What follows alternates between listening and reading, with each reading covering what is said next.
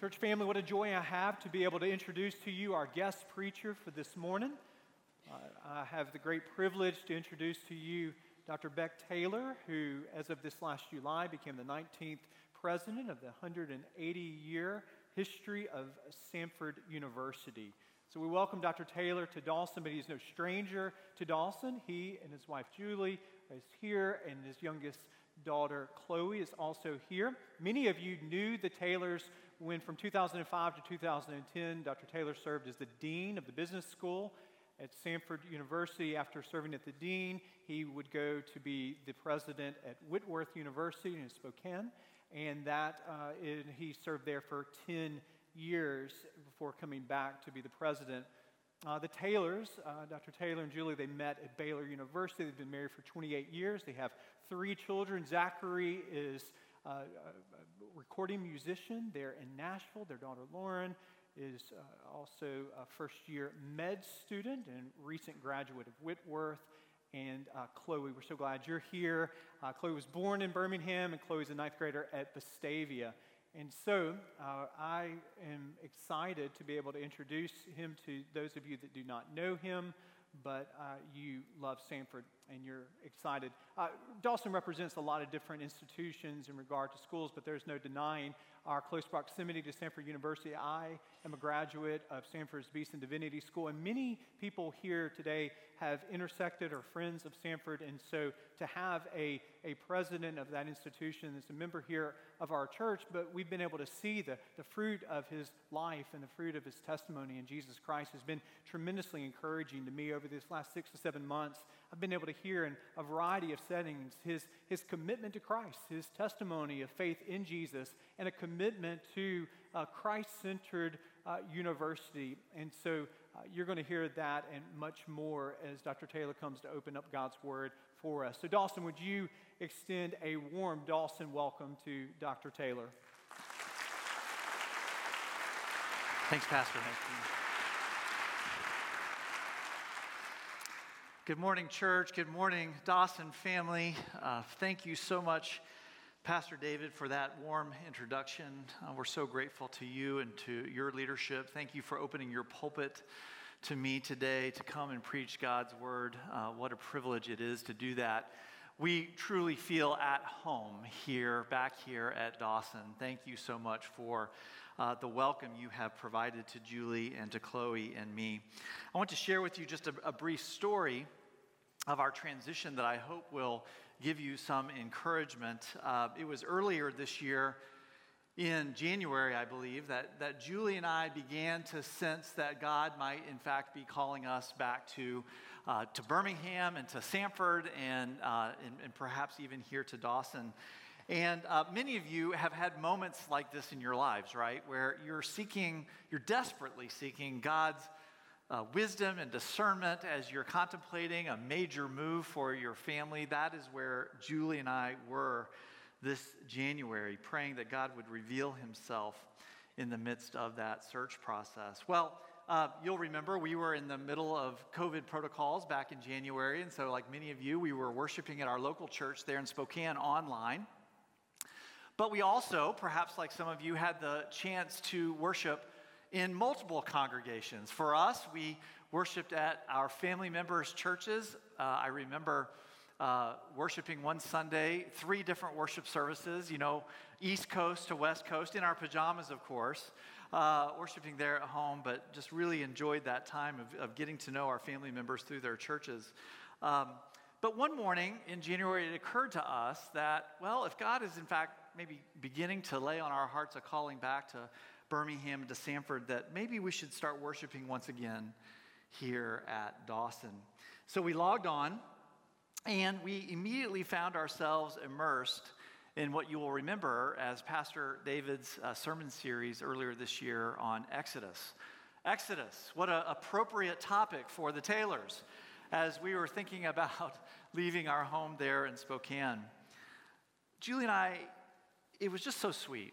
Julie and I had the opportunity to worship with you from a distance on a tiny screen from uh, nearly 2,000 miles away, um, it made our hearts long to be with you. And for us, that was a sense of the Spirit moving in our hearts and in our minds and in our lives, uh, a sweet affirmation of the calling that God was beginning to lay on our hearts. So, thank you once again for being our church home, for calling us back here uh, to Dawson. I want to say, too, we are incredibly excited to be once again a part of the Samford University family. What an amazing institution of higher education uh, Samford is.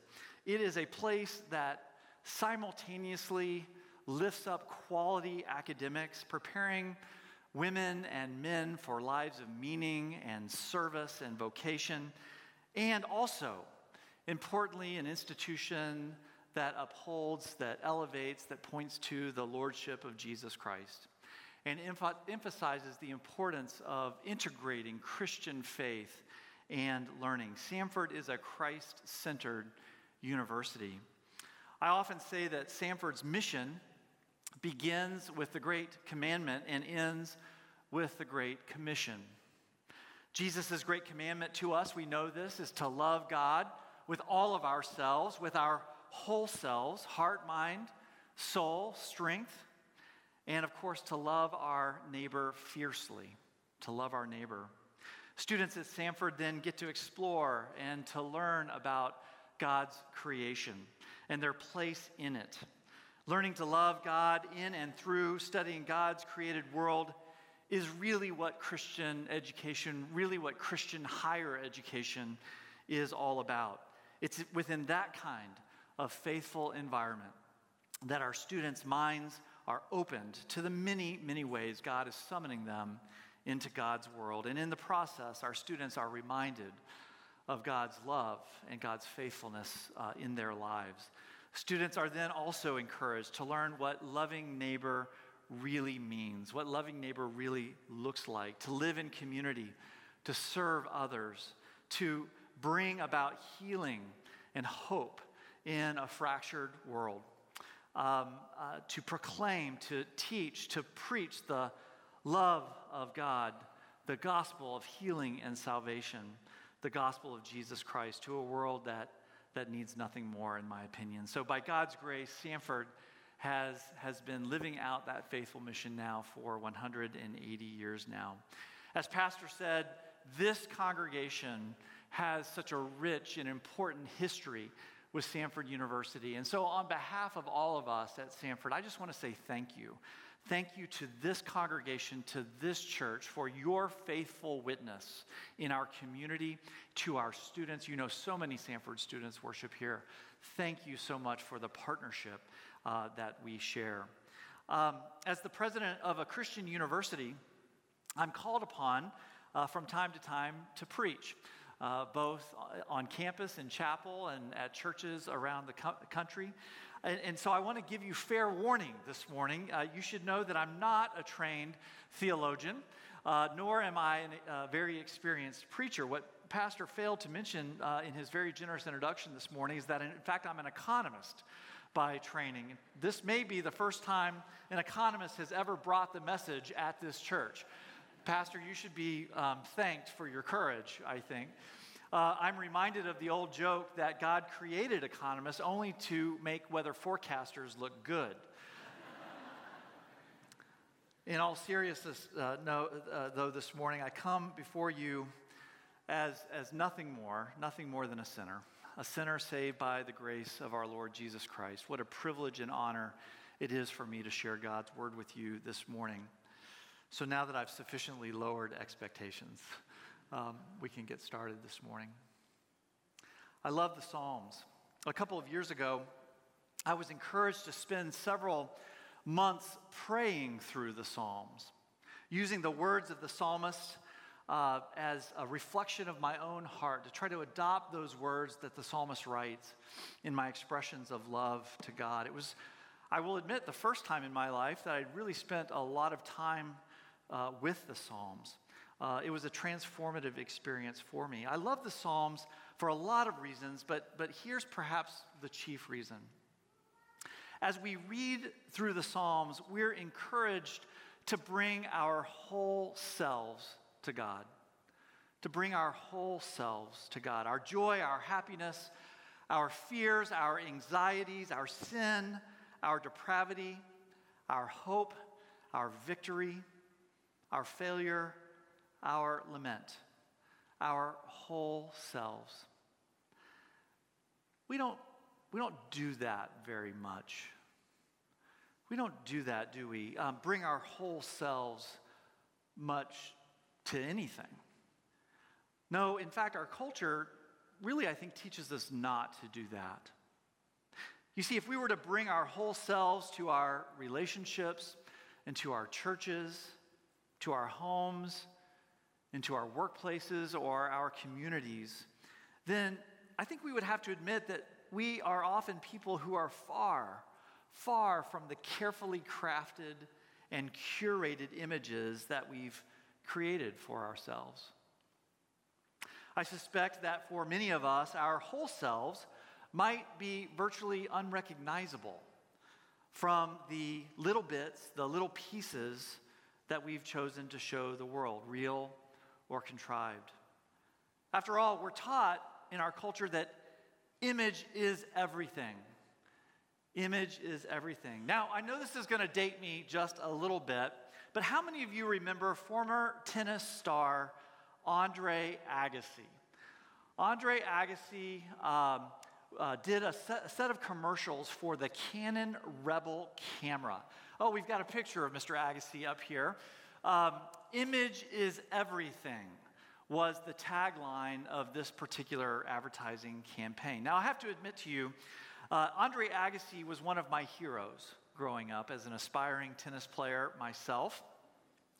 As Canon Rebel went out to find someone to be the spokesperson for their product, they went out and truly found a rebel. Uh, Andre Agassi was a tennis superstar back in the 1980s and 90s. He was the number one men's tennis player in the world at this time. Now, I'm going to geek out a little bit on you here, uh, tennis wise. He's the first male player to win all four Grand Slam tennis tournaments on three different court surfaces hard, clay, and grass. He earned over $100 million in prize winnings, in endorsement money throughout his career. He was known, in addition, for being a little bit of a rebel. He was known for his hair. He was known for his rock star personality, his stone washed denim tennis shorts, of which I had three pairs, and of course for marrying heartthrob Brooke Shields. I even had hair like his once. But in his tell all autobiography published many years later, Andre Agassi revealed a very different image of himself a turbulent private life, failed marriages and relationships, money and gambling problems, if you can imagine it, with $100 million, and a severe addiction to methamphetamine, methamphetamines, uh, even during his playing career. You see, like many of us, Andre Agassi created a self portrait that he liked to show the world an image that was just good enough for his Canon Rebel camera that he endorsed. Image is everything. But that portrait was only a half truth. Like so many of us, Andre Agassi's whole self was really hidden from view. Well, it's easy to pick on poor Andre Agassi, lest you think uh, that it's just him who pr- participates or participated in that image is everything culture. Look at this guy. Oh, there he is. I'm in the image making business too. Hey, come to Samford. This, this fine fellow will be your president. You can ask him to do a TikTok dance with you, and you might even get a ride on his golf cart. If you follow my Twitter or my Instagram feeds, uh, you'll get to know a guy that loves his family, gets to travel the world, gets to hang out with smart people and fun students, and never, ever, ever has a bad day. You'll see game scores posted for his beloved Bulldogs on Twitter, but only when they win, never when they lose. Occasionally, you'll see pictures posted with well known celebrities or famous people, giving you the impression that we're we're best friends. You'll also see pictures of my wonderful and very cute dog, Peanut.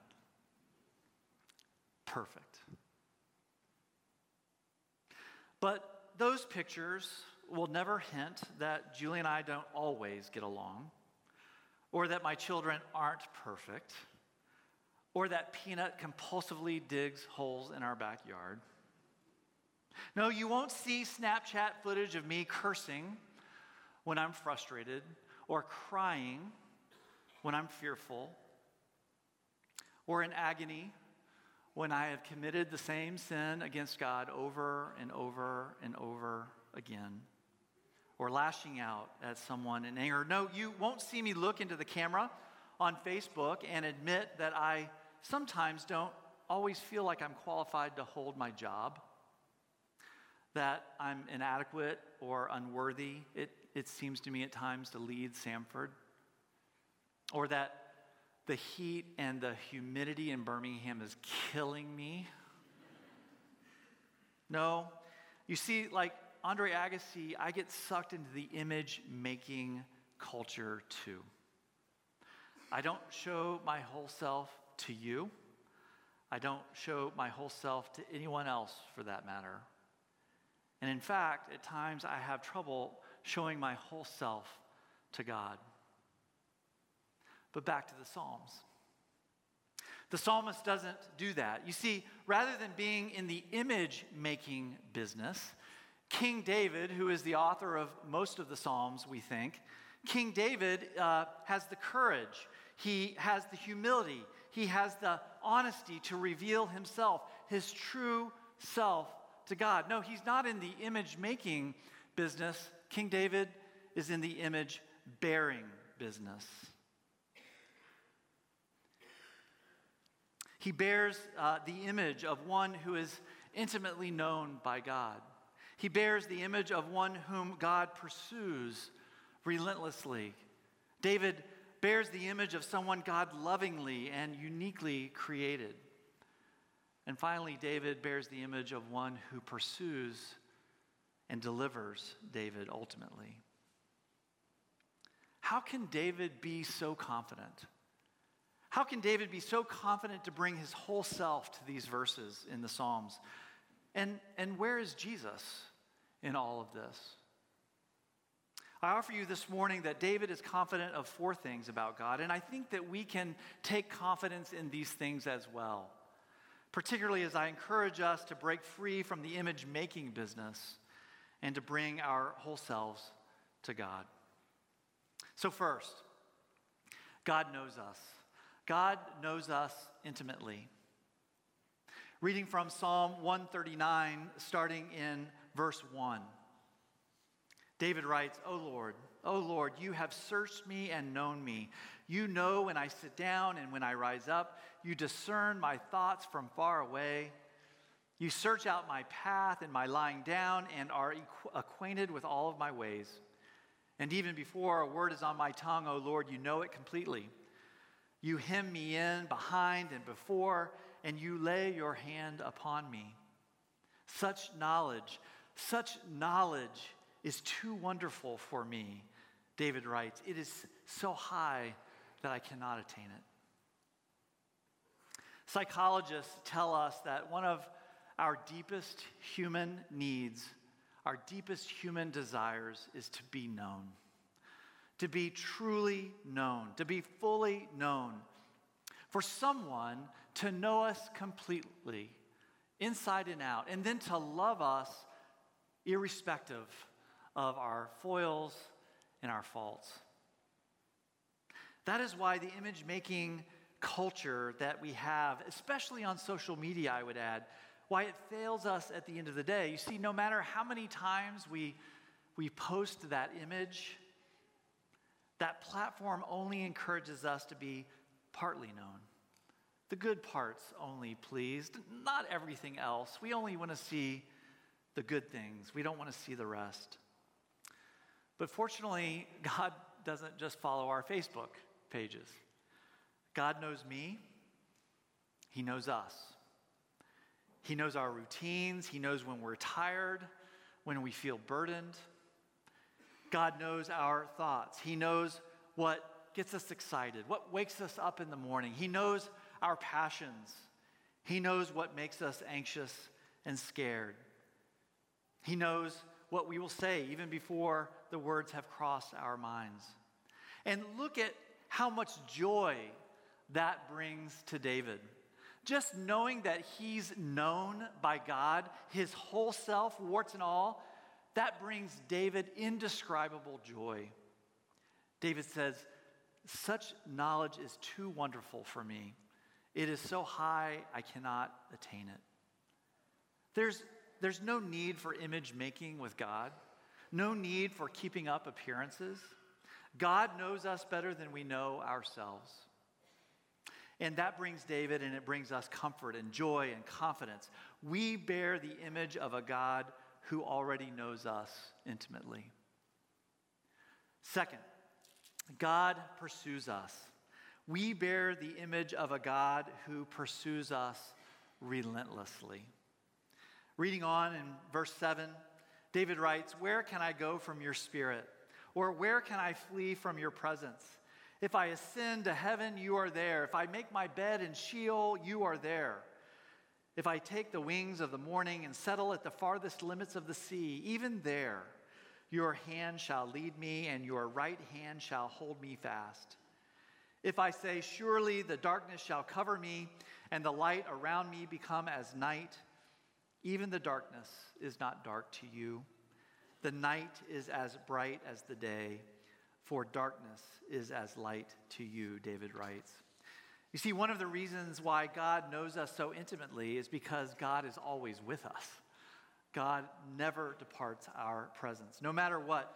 But here's the rub to be that well known by God, to be so well known by God, might cause some of us to flee Him. We saw that in the garden, didn't we, with Adam and Eve?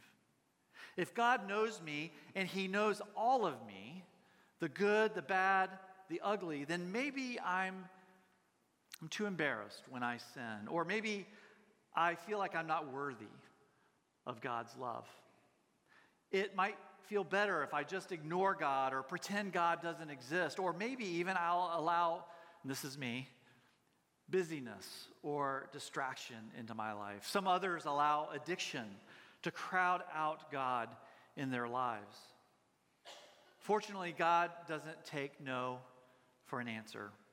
Scripture teaches us that God's love pursues us, pursues us no matter where we try to flee. You see, Jesus died for us while we were yet sinners. Jesus didn't die for us because we were already one with him. No, Jesus died for us because we had already fled his presence.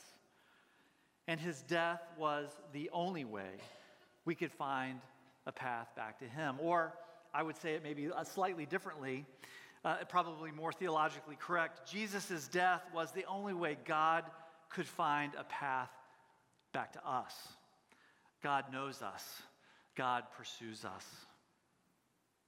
Third, God create, creates us, created us. He lovingly and carefully and uniquely created each one of us. We bear the image of the one who is our creator. Reading on in Psalm 139, starting at 13, David writes, For it was you, God, who formed my inward parts. You knit me together in my mother's womb. I praise you, for I am fearfully and wonderfully made. Wonderful are your works that I know you very, that I know very well. My frame was hidden from you when I was being made in the secret, intricately woven in the depths of the earth.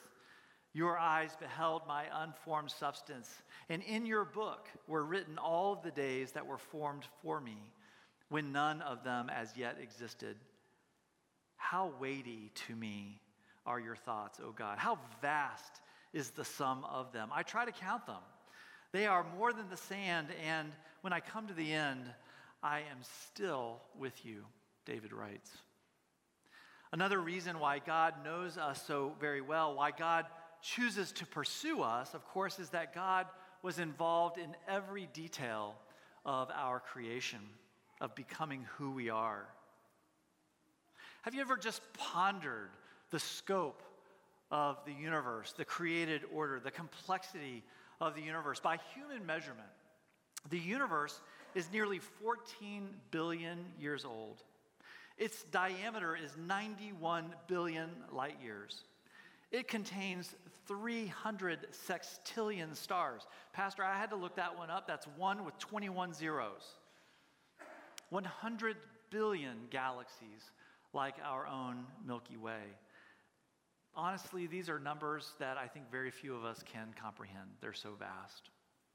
But that same complexity works the other way too. Plants and animals are infinitely complex in their design and in their manufacture. As we zoom in with a microscope, life doesn't get simpler, it gets even more complex in design. We know this God is a masterful creator of life. In his most masterful creation, he assures us in Scripture the only thing that bears his own image is, of course, us humanity. St. Augustine writes this. He says, People, you know, they go abroad to wonder at the height of the mountains and at the huge waves of the sea, at the long courses of the rivers, at the vast compass of the oceans, at the circular motion of the stars, and yet, and yet pass by themselves without even wondering.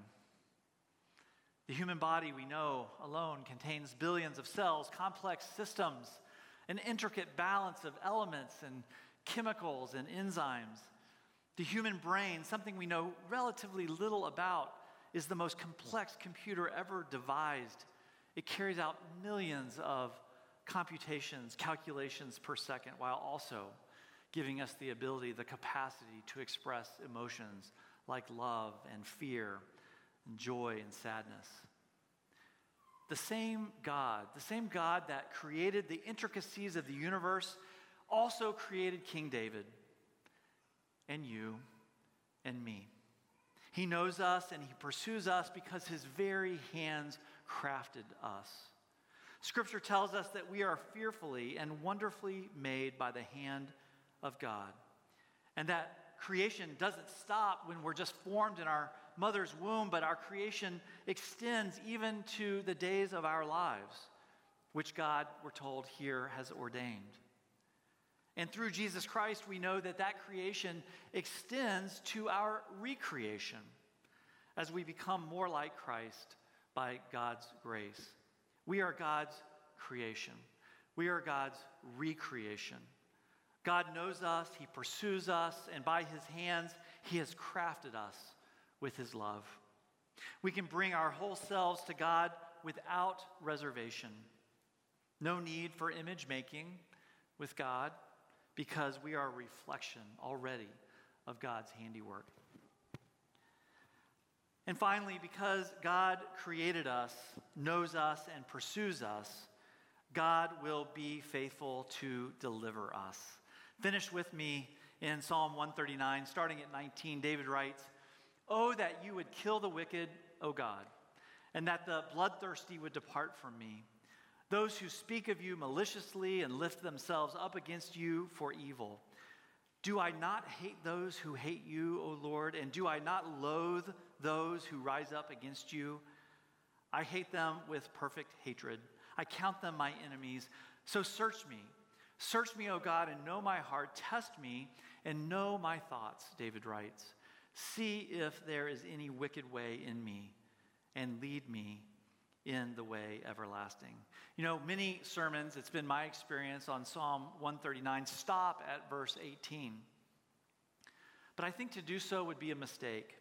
It would be to ignore an important truth about the world and about ourselves. You see, unlike God, there are those around us, including and especially Satan who want us to fall, who want us to fail.